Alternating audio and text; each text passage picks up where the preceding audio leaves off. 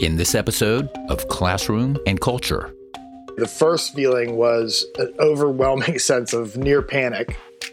How, how do we take a 40 year old school that has never operated in a digital way, never operated in any kind of a remote way, and convert that in some sort of meaningful manner into teaching and learning.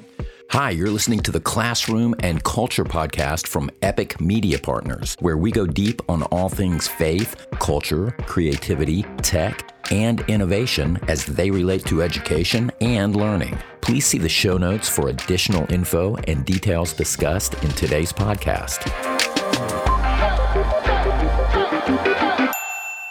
Hey, it's Monroe. We've got a great show for you guys today. This episode is packed with great info for any of you educators or school leaders who may be emerging, as we all are, from the corona fog. And in regard to school strategy, you're asking, so what now? Our guest, Chuck Evans, is founder and senior partner at the consulting firm Better Schools LLC. Better Schools specializes in the categories of strategic consulting, executive training, faculty development, placement services, and fundraising, among others, as they equip schools to be exceptional, competitive, and sustainable. Before founding Better Schools in 2011, Chuck worked in and around independent and parochial schools starting in the early 90s and has been head of school at multiple schools, as well as dean of faculty. And since 2006, as a consultant, he's worked with dozens of schools leading strategic and financial planning processes and major program expansion projects. Chuck has worked as a lobbyist in the Texas state legislature and is a certified mediator and is a founding board member of the Council on Educational Standards and Accountability, CESA. And lastly, Chuck is the adjunct instructor of higher education for the Department of Leadership, Policy, and Organizations at Vanderbilt University Peabody College. And to find out more on Better Schools LLC or to send out a cry for help, go to betterschoolsllc.com. And incidentally, uh, we've got a couple of helpful resources here. If you want a great cross reference episode for more information on CESA, you can check out our interview with Katie Wiens, and that would be Classroom and Culture, episode number eight. Also, I want to let you guys know about a great blog from our esteemed host, Mike Zavada. The first article, entitled The Elephants in the Room Five Things Keeping School Leaders Up at Night as We Endure COVID 19 School Closures, can be found at epic2.com under the blog category. That's epic2.com in the blog category. Finally, there is a slight twist to this episode. Uh, we originally interviewed Chuck in mid February, right before the corona crisis disruption. And so, as we began to see light at the end of the tunnel, we thought we'd check back in for any newfound wisdom or insight Chuck may have for schools, having now gone through this experience himself. And that will be an addendum that can be found at the end of this interview. So stay tuned for that. Now, let's join our host, Mike Zavada, and I for our conversation with Chuck Evans. Well, okay. So, uh, hey guys, how are we doing? Good. Good to be here. Thank you, Monroe. Chuck, it's uh, it's real pleasure. When I originally thought of this idea to have you and Grant do a head to head kind of dialogue, as I started thinking about it more, it's even richer to have you on by yourself. And uh, then we got your CV. My, my, goodness, you've done a lot. And uh, so it's great to have you on. Well, thanks.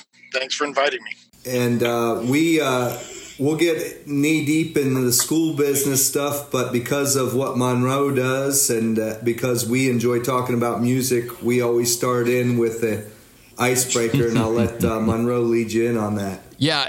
So Chuck, basically. Um, Hey, man, we want to get now right to the essence of what this conversation is really about, right? um, uh, but no, what we love to do here, being a music industry guy, I always love to ask this question. So basically, when you are, you know, when you're going back and forth to conferences or to the interim assignments that you have and all these different things, just tell us what your go-to band, artist, playlist. It could be anybody. What did you grow up on? What is the music you gravitate towards? Well, I grew up on DC 101 in Washington D.C., which yeah. was, um, I guess now it's a classic rock station or something. I don't know, but back then it was, it was um, you know, Scorpions and Van Halen and. Oh, and, uh, really? Wow. wow. yeah. But um, so I've got, but I've got two ways to answer the question. One is when I'm just cruising like last last week, I went down to Houston from Austin, and uh, I, I, drove that, and um, I just put my my device on shuffle, and whatever comes up comes up. So I'll get a little. Yeah. country and then i'll get some classic rock and then i'll get some hip hop and then i'll get some some uh, johnny cash and and that sort of thing but uh, we're big music fans. My wife and I, we uh, we live in Austin, and so we've been here for almost 20 years, and so we just get access to a lot of really great great music. So.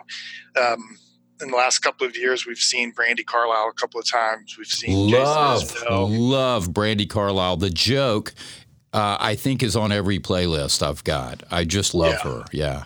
Yeah and she's a great show too. Yeah. Um, and you know Jason Isbell. Yep. Um, um, and then you know you got Texas people, people hang around Austin. Um, the other when I was coming back from Houston, I uh, stopped off at a little, little wayside place, and coming out, uh, guy the uh, lead for Shiny Ribs was coming out. Oh wow! So he's a you know Texas R and B soul uh, yeah, so I mean, there's just there's just so much here. Um, hey, and I know we'll get to it. Sorry, now we're going down a little bit of a rabbit trail. Did you, by any chance, get to see the Austin City Limits Brandi Carlile show? Were you guys there for that? Uh, we saw her at the festival. Okay. We didn't see her. We didn't see her in the theater, but we, we saw her at the festival, uh, the same around the same time. Wow, because I caught that um, Austin City Limits episode, and man, oh man, it was just so good. It's really good. Um, well, and they, they, you know, when they give somebody a full hour, yeah. on that show, you know, yeah. you're, you're going to get a good one. Yeah, absolutely. Well, hey, buddy, yeah, thank you. Let's dive in. Well, speaking of a good one, uh, you're a good person to know in the school business, and I came across you when you helped uh, the school that I was at, Trinity Presbyterian a few years back, and um, just down in Montgomery, down in Montgomery, Alabama. And uh, this podcast is to help school leaders, and I know that you do that on a routine basis. And uh, we just thought bring your wisdom in in the schools, and then also shed light. Uh, I'll be frank with you. When we were talking at Epic headquarters, as I advised them on schools, we want to ask you the question of ultimately, would classical schools which is an area, one of your niche areas, would classical schools be interested in something like Epic that uses so much technology? And so from that that discussion came out with a little debate whether or not um, we, we said, said we should get Chuck on the podcast to learn more about classical Christian schools because you were kind of at the center of that movement. And um, but that's a, that's a lot to unpack. First, I want to get into Wisdom and Eloquence. You wrote, wrote a book in 2006 with Robert Littlejohn, and uh, it's kind of a primer for classical Christian schools, at least in my book. Tell, tell us what prompted you to write the book and, and what came out of it. Well, we were asked to write that book by Crossway, the publisher, um, essentially as a follow up to Doug Wilson's book, um, uh, The Lost Tools of Learning which which was the, the the book that ignited the Protestant modern classical Christian movement. Um, and and our, our goal for that book though was to write one that was really focused more on institutions and on schools mm-hmm. and that had uh, more ideas about design and how um, classical schooling could move from you know sort of the homeschool startup school niche over more into the mainstream um, and and you know compete in a sense with uh, at least at least at a level of ideas with uh, other Christian schools, independent schools, um, and and so we we were writing that book. The audience was education uh, educational professionals, and and I think that I think we hit that um, just based on the you know the regular feedback that we get. I mean, it's still in print uh, this many years later, so that that's gratifying. Um, and it, it, you know there were some ideas in it having to do with design, having to do with what a classical curriculum looks like in a modern market environment that really resonated. And, and so we're, we're, we were just pleased to be able to make that contribution. Well, you it was uh, drafted, I guess, to up leading up to 2006. So 2006, it's published, and then within a year or two, the recession hits, and so every school has to refigure exactly what they're doing, and I, that's why I thought it was so poignant as I'm reading it. You really have to stop and ask, what are we doing and why are we doing it? We can't just slap the word Christian school on our school and, and have this big market, which was the case in the past. Uh, I know from experience.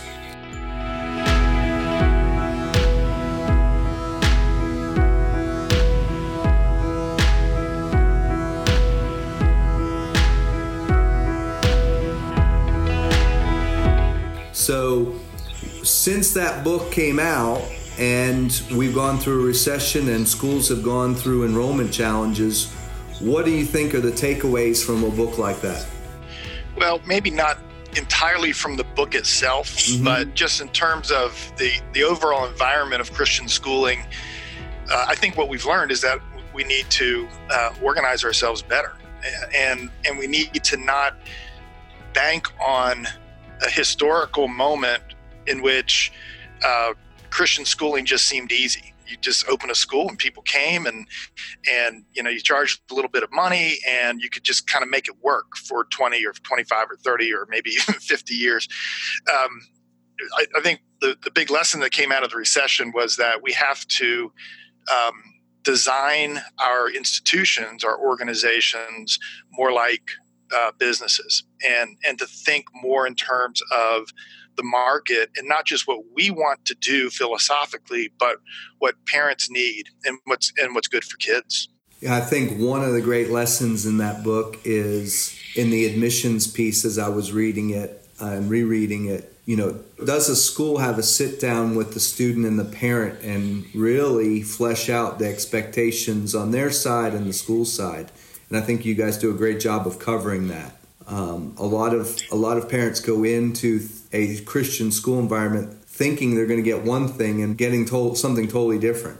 I call that uh, people buying what we're not selling. Uh-huh. Um, so, uh, yeah, I, you know, school works best in any context, whether it's uh, an independent school, a parochial school, even a public school, if there are values aligned and there's a strong partnership based on based on those values. And so, the admissions process of getting to know a family, getting to know what their interests are, getting to know what their motivations are, um, getting to know what their children's motivations are, especially if they're secondary age, uh, is is really important to a harmonious relationship and ultimately to um, you know the benefit that you want for for the student. Absolutely. So you were putting a lot of that into practice as head of school at Regents, which Seems like a fantastic school in the Austin area. And uh, it seemed like Texas, the classical Christian school movement, really took off. Do you do you have any reason for that specifically? It seemed like you were a bit at the epicenter there. Well, to start with, we were good at football. that, ma- that, mattered. Um, but also, I think you know, Texas culturally is a receptive state, a receptive region to the kinds of traditional values that most classical Christian schools espouse and want to help families inculcate into their children's experience. Um, it's also you know a very big place. So there are lots of cities and lots of people and and you know the economy's good too. So that, that doesn't hurt. That doesn't hurt at all. Yeah the the corridor that sits between where you and I are today, San Antonio and, and Austin, just seems like it's one of the fastest, fastest growing areas in the country. And uh, football is big here, and, and Christian learning is big here. So it, we're uh, ripe for success with those schools. And there's a couple schools around me that are doing this well, especially the classical Christian model. Uh, I know that you were somewhat on the ground of the Geneva School of Boerne, and uh, which is a wonderful school and an excelling. Why don't you en- encapsulate for us some of the elements of a great classical Christian school from your work at Regents and then also the work of the other schools that you work with? Well, I'm, i surely answer that question differently now than I did 25 years ago when I first started working in classical schools and in leadership. I, I, think that the schools that the classical schools that you see that have grown, that have matured, that have um, moved into a more competitive space with other uh, private schools or, or other high performing public schools are, are schools that listen to their market and that are, are attuned to the expectations that parents have for uh, the cultural environment of the school, uh, for things like college admission expectations, for um, you know think, things like football. I mean, it, it, doing doing the things well that people really care about. Um, and that's not even philosophical. That's more of a that's just sort of a, a practical consideration of what it, what does it mean to to uh, have a great school that that is enjoying a strong partnership with families. Um, on the more philosophical or curricular side, I would say that there's schools that have uh, found their own way, uh, that that have taken some classical principles that they picked up or that they they modeled from another school or from a book like uh, The Lost Tools of Learning, Wisdom and Eloquence, and and they found a way to express those ideas in ways that matter in their own school. And so they're not going around imitating other schools. They've created their own way. So you, you just mentioned mentioned uh, Geneva School of Boerne out there in the northwest uh, San Antonio suburbs. Um, there's a Geneva way and and they're not doing classical Christian education um, identically to any anyone else. They're they're listening to their community, and and they are finding the application of principles that matter most in the lives and the experience and, and in the future expectations uh, for for students. There's a lot written in classical Christian schools, and, and Geneva definitely puts highlights this in truth, goodness, and beauty and there was a book out maybe 2011 by Howard Gardner, a Harvard professor, about that. What do you think it is about truth, goodness, and beauty that resonates, and uh, it, not only with our society but with these schools and the parents that send their kids to these schools? I think if you were to ask any parent, whether they're Christian or otherwise, if they would like their children to be educated in an environment where there's a there's a sincere pursuit of truth um, that is designed to help them to be good people, that is uh, surrounding them with um, elements of beauty that every parent almost would, would say, yeah, that sign, sign me sign me up for that. I mean, they're they're universal values, but I think in particular in classical schools. Um, we've we've landed on the notion that while truth and goodness and beauty might be universally attractive, um, they are in a sense in jeopardy because of the, the subjectivity that exists within the culture and and that a school that is helping students to learn what truth is more objectively than subjectively uh, whether there's a scriptural standard or whether there's a cultural a, a cultural historical standard um, that resonates with with people. They want their kids to to be seeking truth, but not just their own truth, but something that transcends them. And the same thing applies, you know, to the, the notion of goodness. Um, that there there are things that are that are good that we can learn that we can that we can immerse ourselves in that will have the effect of making us good people um, by objective standards. They, they they teach us habits. They teach us a certain kind of discipline, a certain kind of discernment that um, that that then translates into a better life for for a person, whether they're Christian or or not. And and I think to maybe a lesser extent culturally, but but still to you know along the same lines, the idea that there are objective standards, if you will, maybe not standards, but there are there there are objective realizations of beauty. that it's not just always in the eye of the beholder, and that there are certain things that are truly beautiful. They're universally recognized as beautiful. And, and the more we're around those things and the more we know about those things, uh, the richer our lives are.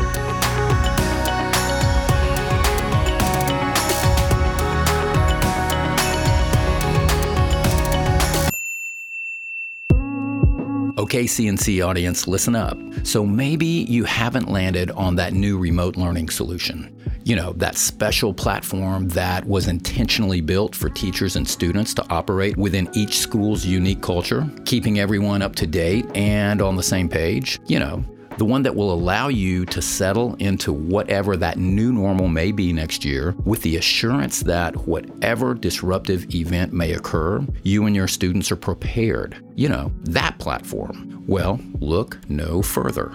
Epic has created a learning platform complete with a robust content management system for schools and teachers that's connected to a mobile app to engage students in a way that's relevant to them and makes curriculum content come to life. At Epic, we not only have a platform that you can upload your existing curriculum to, we also offer a wide range of biblical worldview content and curriculum through dynamic and educationally sound lessons that parachute into your students' world and speak their language. Teachers and school leaders don't miss out on the opportunity to supercharge your curriculum or your advisory sessions with Epic. Contact the Epic team at epic2.com or contact Tyler Young in our school's support area at tyyoung at epic2.com. That's T Y Y O U N G at epic2.com. Or call this number 833 GO EPIC 2. That's 833 GO EPIC 2. One more time 833 GO EPIC 2.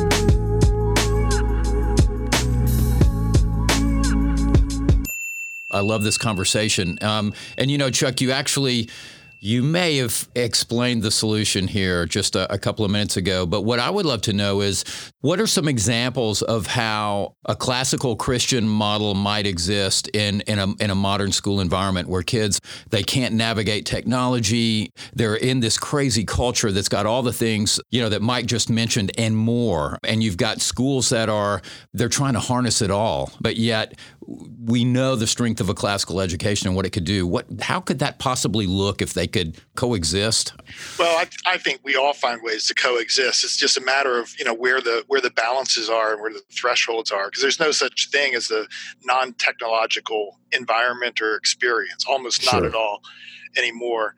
Um, and and every school, no matter how how aggressively they pursue a techno- technological presence in their school, you know, with a one to one program or with online courses or or you know whatever whatever those those opportunities are, they're, they're still struggling to find some sort of balance for the kids as well, and and there are there are schools that from a philosophical standpoint will limit access to technology in the educational program because they believe philosophically that that children learn better in in in a less technologically infused environment.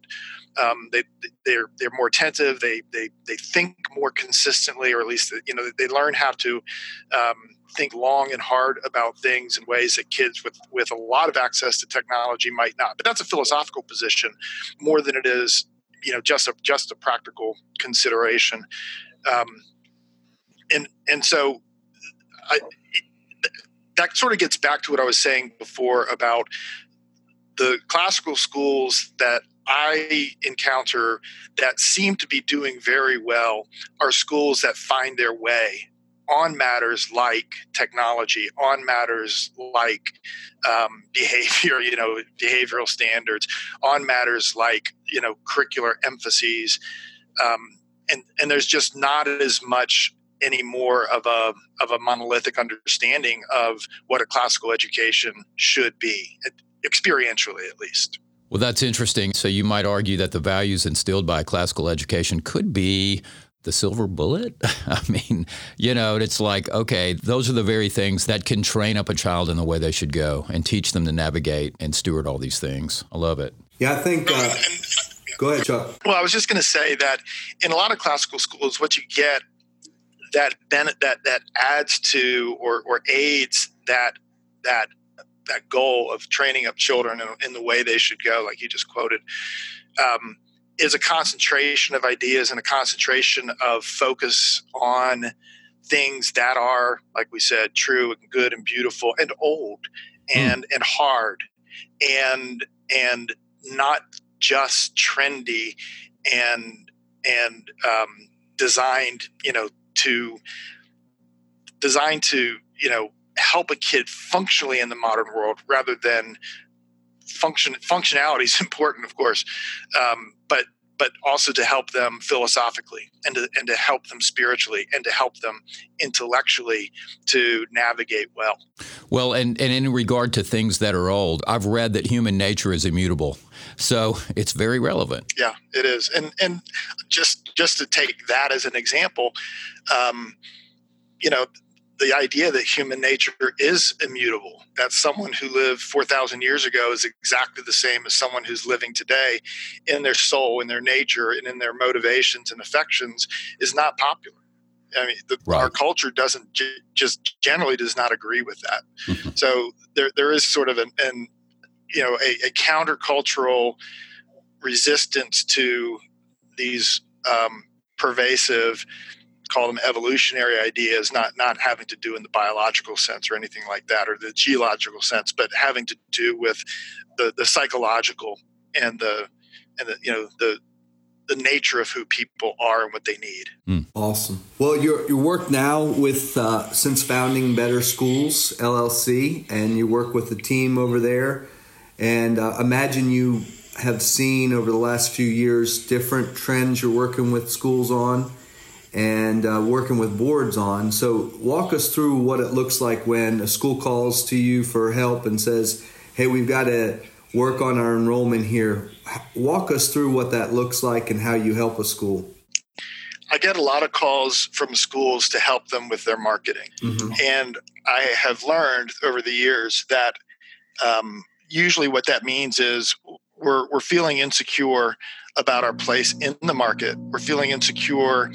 Maybe, you know, our, our, our numerical indicators are showing us that there's less interest in our school than there used to be. Um, we're, we're declining in enrollment, or maybe we're stuck. You know, we, we, mm-hmm. we've been at 250 kids for the last 20 years, and we don't know what to do. Um, but what I and what I found is that generally marketing is not the problem. Generally, that there is something about the internal culture of the school that isn't connecting to the world around it. And and, and that we've we've focused our attention on families who are so ideologically aligned with us that uh, and this is this is very specific to classical schools they were so ideologically aligned with who we were in our founding um, that we've run out of them and and and we're we're not finding ways to connect families who are maybe a little less ideologically aligned. Um, and who have more practical considerations regarding the kind of education that they want their kids to to have, um, and and we haven't we haven't flexed to those and and learned to figure out how we can be authentically ourselves but still relevant to more than that core of 100 150 families that we kind of always have. Wow. Wow. I guess the, the question is when you're a board you're worried about mission creep and you're worried yeah. about falling away but yet you've got to meet a market. So how do you counsel them on how, how serious is that conversation about mission creep if they're trying to match the expectations of their market? It's really important and but there are two there are two there are two elements to it. One is how relevant are we, and and and are we insisting on essentials that don't have to be essentials? That we could change or modify or improve that wouldn't change our identity wouldn't it wouldn't change our, our core reason for being. But the second thing is to ask ourselves honestly how well are we doing what we say we're doing are we really fulfilling expectations? And is the experience that families have in our school does it does it match what we've promoted as as that as as that educational experience and and so often this conversation requires significant soul searching regarding the actual consistency and the predictability and the quality of the education that that we're actually providing to families. Yeah. So something on on my mind that came up. Uh, Christian schools often, if you had synonyms or if you had uh, the constituents, the stakeholders of a Christian school writing out what they really meant about a Christian school, a lot of times it becomes this safety net or this bubble, right? And I think you wrote a blog a few years, uh, a few months back about uh, the school that you were at interim had at addressing safety in light of shootings and things like that throughout the country yeah. that, that are plaguing schools. And so, is something like safety that, that takes up parents' minds? How do you, as a board, as a head of school, go in and, and do that wisely, make sure that you alleviate fears without making that the driving force of education? Well, number one, you have to acknowledge the concern. Yes. And, and, and you know, for, for parents to be afraid to send their children to school is just a it's a societal tragedy. Um, and and there are also a lot of families, Christian families, who are in Christian schools, not just Christian and classical schools, because I hear this all the time in in the more mainstream Christian schools that we work with, mm-hmm. um, who believe that because we're Christian schools, we could be more of a target um, because society is trending more secular and maybe even more hostile to toward Christian identity. So, in a governance and leadership standpoint, from a governance and leadership standpoint, number one, you have to acknowledge the, the concern and even the fear, um, and number two, in, or, in order in order to get the focus back to what we want it to be on, which is the day to day teaching and learning and loving and all the things that are great about our schools, um, we have to do something about that fear. And and if it means that our cost of, of doing business changes because now we have to have, as I as I wrote in that blog, a guy with a gun on campus, then our cost of business changes, and and we have to adjust to that. Uh, and we can't just resist out of principle a, a, a social reality over against or because we don't want to acknowledge it or because it's inconvenient or because we'd, we'd rather that these parents not be so concerned. Right. I mean it is what it is. And, and so we just have to we have to alleviate that and then try to shift the focus to the things that that are matter most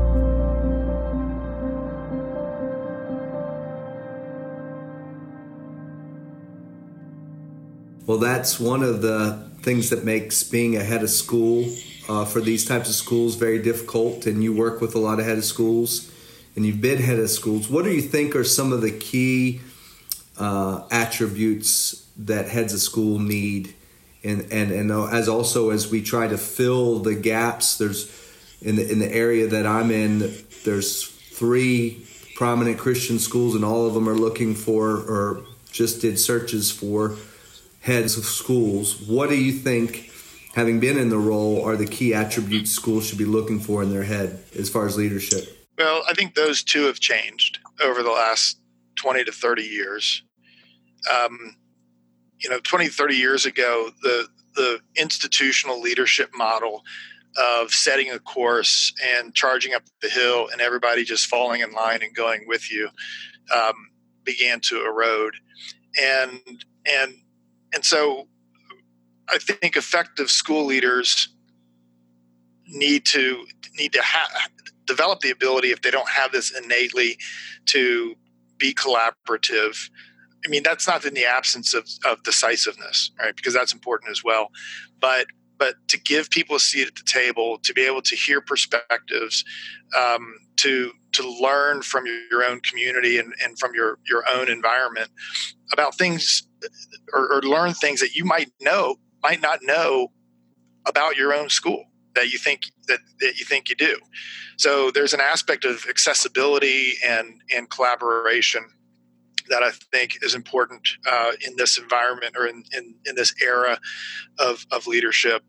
Um, and but heads of school also more than they did in the past need to be on top of the business elements of their school.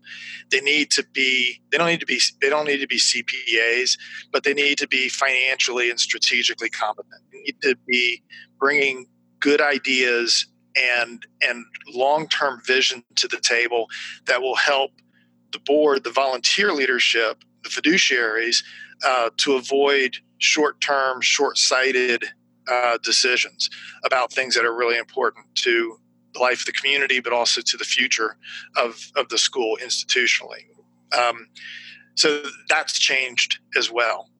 Um, you still also need to be uh, academically competent. You need to understand, you know, what, what your school is trying to accomplish uh, educationally and, and scholastically.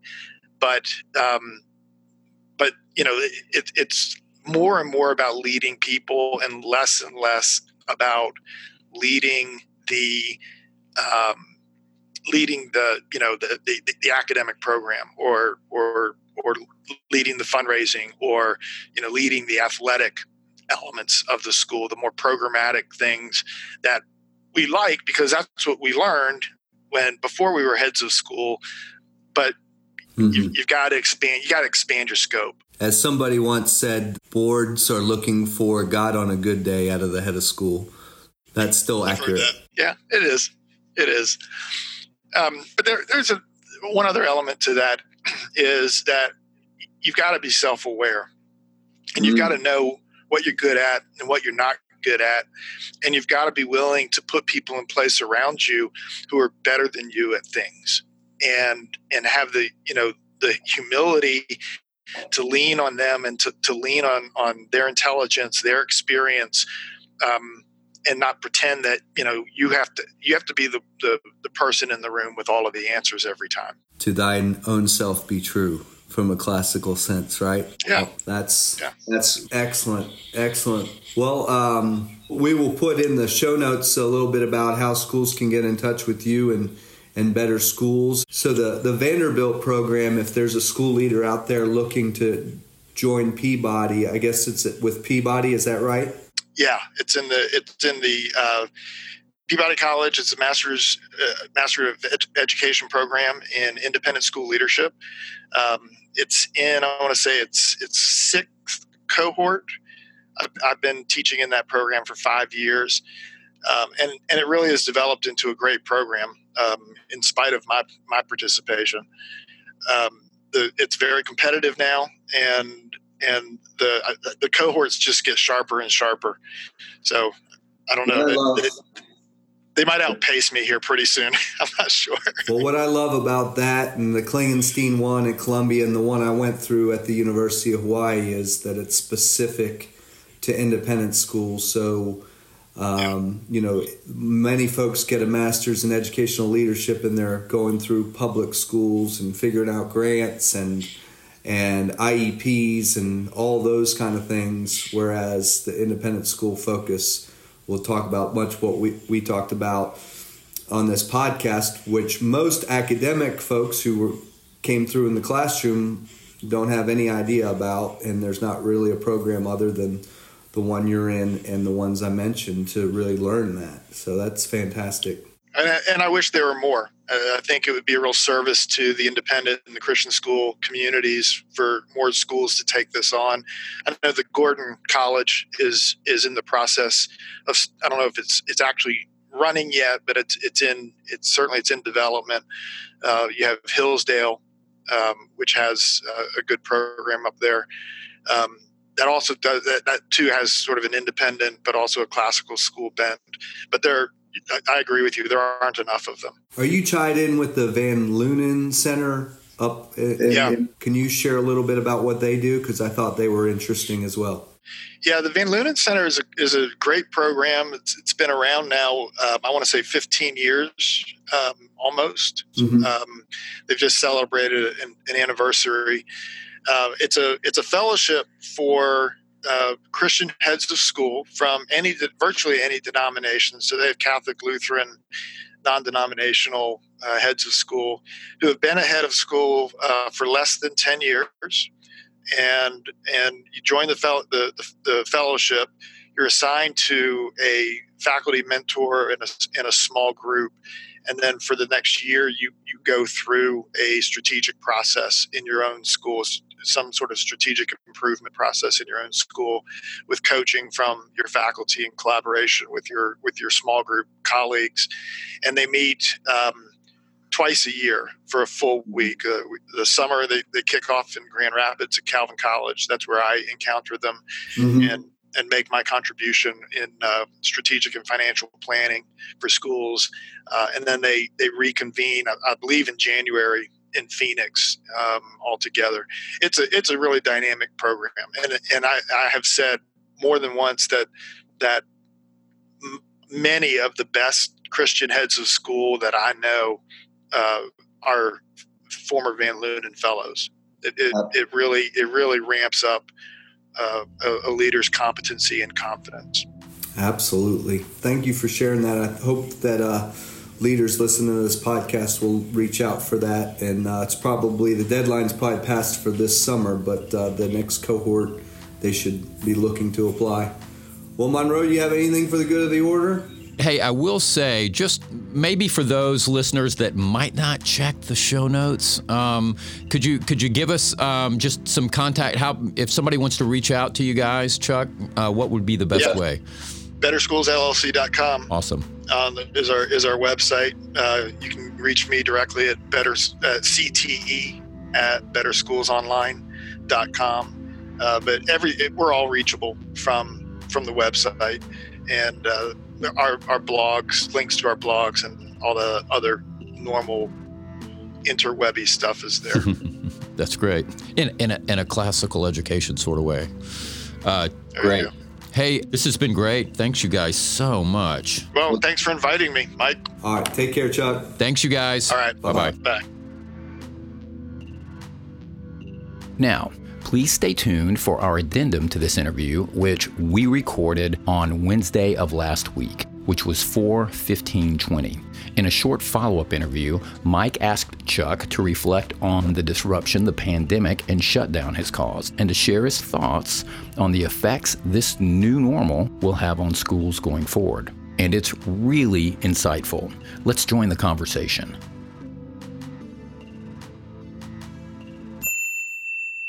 I want to start with, uh, well, you know, you're in an interesting role because you're an interim head, but you, you've also had this great consulting practice. So you have obviously first and foremost on your mind is this school that you're working with in Dallas and um, and all the needs there. Then looking at the future of what schools will need. So, but I want to go back to about a month ago, where you were and what was going through your mind when you realized that the school was probably going to, the brick and mortar was going to have to close down and you were going to have to convert to a new way of learning?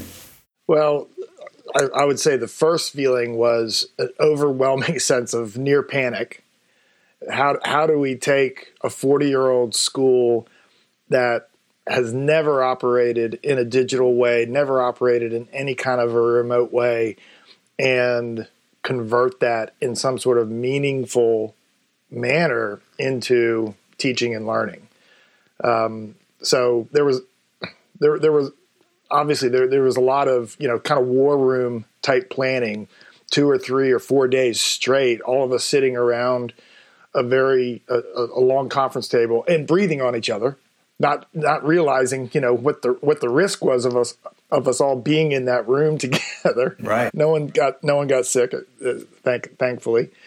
Um, but just kind of you know having to think through a whole you know a whole new paradigm for school, and and I, I think I mentioned to you uh, earlier, it, we had no idea how it was going to turn out. Once once we started rolling out, we knew it was going to be be bumpy, but we had no idea what's how to anticipate you know some of the problems and and frankly i mean the skeptical side of my mind thought it, it was going to be a complete disaster uh, at least that was you know a pretty high probability turned out it wasn't and hasn't been and and we've actually been able to um, put teaching and learning together in the various modes uh, that we've done um, in a, in a pretty meaningful way, especially as compared to other models of school. Public schools are having a really hard time.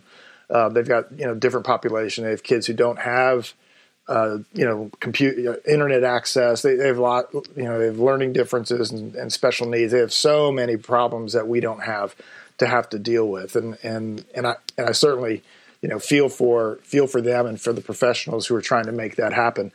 Um, but it was it, I, I think that what's happened to us, and this is probably the same thing that's happened in a lot of places, is that we really went into this thinking, okay, we're going to do this for two weeks or three weeks, and then we're all going to come back, and it's going to be fine. And and when I made the announcement on March 30th, just two weeks or so into this, that we're not coming back this year, folks. It was it was a huge it was a huge emotional uh, had a huge emotional impact so you've on, already done that, though the state of Texas hasn't officially declared that. Yeah, They're yeah, and that had partly to do with you know we were going to be done with school a little earlier than public schools anyway, mm-hmm. but just practically, I couldn't envision how do we how do we reconvene with with any semblance of safety. Forget about the logistical hassles. Good, gotcha. So that's where we were, and uh, you know now we're we've spent the last month adjusting to our you know new normal or whatever you want to call it. So obviously technology has taken hold and and great uh, liberal arts Christian school liberal arts pedagogy possibly has taken hold. What what do you see as uh, how your teachers are working through this and, and you mentioned the, the great things that you're seeing that are surprising of how they've been able to shift can you give a couple examples of areas where you saw that they were doing a really good job? I think the the area where I've seen them doing the best job is adapting themselves to Zoom or some uh, Google Google Classroom, some uh, some sort of digital platform, and and being able to connect personally with their kids. You know that face to face interaction. My favorite has been so far our pre K three Mm-hmm. And they do they do uh, a daily Zoom for about 15, 20 minutes. All the three year olds get on. They sing a song. They you know read a story. Um, parents, of course, have some activities provided for them to to keep the littles busy at home. But none of those teachers would have ever ever have imagined that number one this would be necessary. Number two that they could actually pull it off. Um, and then all the way up through the upper school um, teachers are adapting and, and trying to find ways to conduct a a classroom environment that is at least modestly or moderately interactive without being complete chaos or without overburdening the kids and their families with all of these appointments that they have to they have to be on online. Right. Yeah, I see that as the hard part and I've seen teachers trying to have multiple sections in the same Zoom call, which is hard. You know, if you teach yeah. five sections, let's say, and you yeah. Have 80 kids. You have, 40, you have 45 kids or 50 kids or, right. you know, that's just, yeah. I think uh, what I'm seeing is the most effective are smaller optional groups together. Um, the, the faculty are start saying they're getting the most fruits out of those and, and they're enjoyable. But um, I want you to. And I, and I would say this too, Mike. I mean, the bottom line is there are little little moments, there are small moments that, that are really worth celebrating. Yes. where people are going out of their way and they're and they're finding new ways to do things. Overall, though, is a drag. I mean, I, I think the overall mood, when we're honest with ourselves, is that this is not the way that we want to do school. It's not not, not only what, what we're not used to, but it, this is not what we want, even for the future. Mm-hmm. And, and that's, that's, that's a difficult combination of emotions for a lot of us to, to overcome. I hear you. Well, you, you mentioned the future. And so, with every hurdle that we go through, we build capacity, we build a new mindset. I am going to ask you put your consultant hat on, the Better, better Schools uh, Consulting, and think forward to what are you going to see in schools as far as improvements and change having gone through this hurdle? Well, in the near term, I think if nothing else, we know that next year is not going to be normal. We're not going. We're not going back to the way it was. Probably within the next year, it's going to take a longer period of time than that in in order for us to get to a more stable economic, you know, environmental situation um, where schools might even consider reassembling as as a as a normal school, um, and it's going to vary all over the place. You know, Houston might be back in school in, in August and then out in October and then back in January. I mean, it's just gonna it's gonna be this hodgepodge of of responses to a local situation next right. year. So we know that. But I, I think I've learned three things, um, and and and I don't know how profound this is because maybe we're all maybe we're all learning the same things together. But I do. First thing is we're more capable than we thought we were in terms of providing a an interactive um, an, an interactive uh, teaching and learning environment that isn't face to face, three dimensional. So, and and those capabilities are going to remain in place, and they're going to find you know a way forward. They're going to influence how we think about our school and our classrooms and and the relationships that we have with students and parents over time. not ex- I can't predict how exactly it'll vary, but um, but I think that that's one thing that we've we've learned, and that's encouraging, right? I mean, we've we've had these we've had these uh, platforms, and we've had all of these these capabilities in many ways just sort of lying dormant because we haven't needed them, right? And and now we're seeing seeing them spring to life. And the thirty year teacher is who who two years ago didn't know how to send an email is all of a sudden using Google Classroom because she has to, right? right? And or he. Um, second thing I think um, we're learning in all this is that we've really taken. this is almost is almost it feels a little bit silly to say, but we've taken the relationality and the and the personal interactiveness of of what what we know as school really for granted and all of a sudden we're grieving the loss of the ability to be present with one another and and I think that will too in the future. I think it's we're going to be more more grateful and and yes. and for the opportunity to just be together and that's going to have fruit in relationships going to have fruit in discipleship in our schools. It's going to have fruit probably in in the in the the intentionality with which we we organize and, and conduct our classrooms and our instruction. Wow. Uh, with the way that we conduct discipline the way we interact with parents. I mean there are all sorts of impacts that that a newfound sense of gratitude can have on in on the life in the life of a school and a, a school community.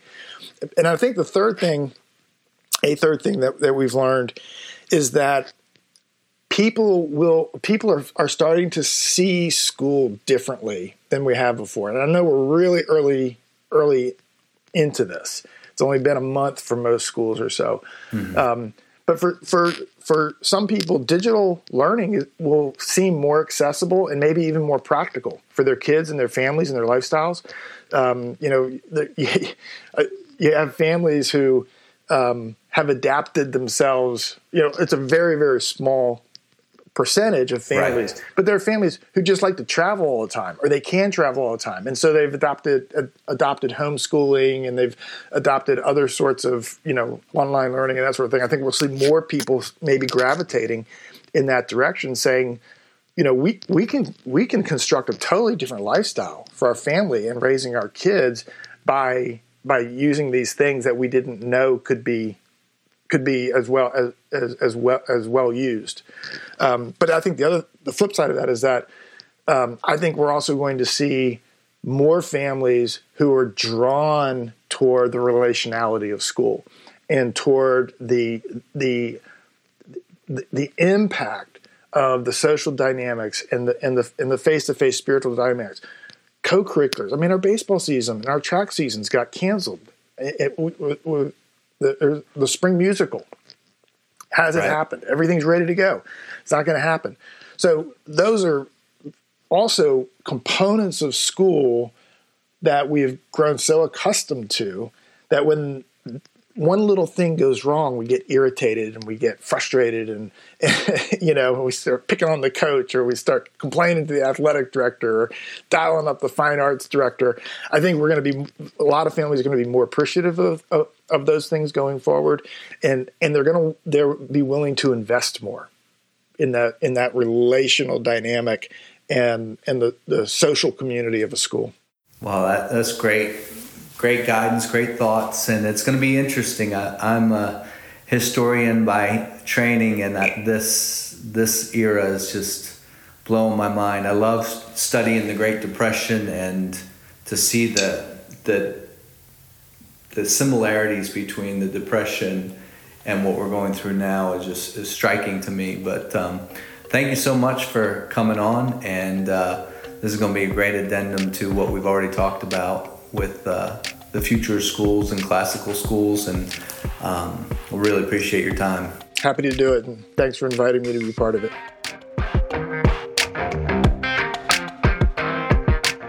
If you thought today's episode was enlightening, please pass the word. The Classroom and Culture Show can be heard on Apple, Spotify, Stitcher, and wherever you get your podcasts. Also, to become a regular listener and receive additional info, please subscribe on your favorite platform today. That's Classroom and Culture from Epic Media Partners. Thanks.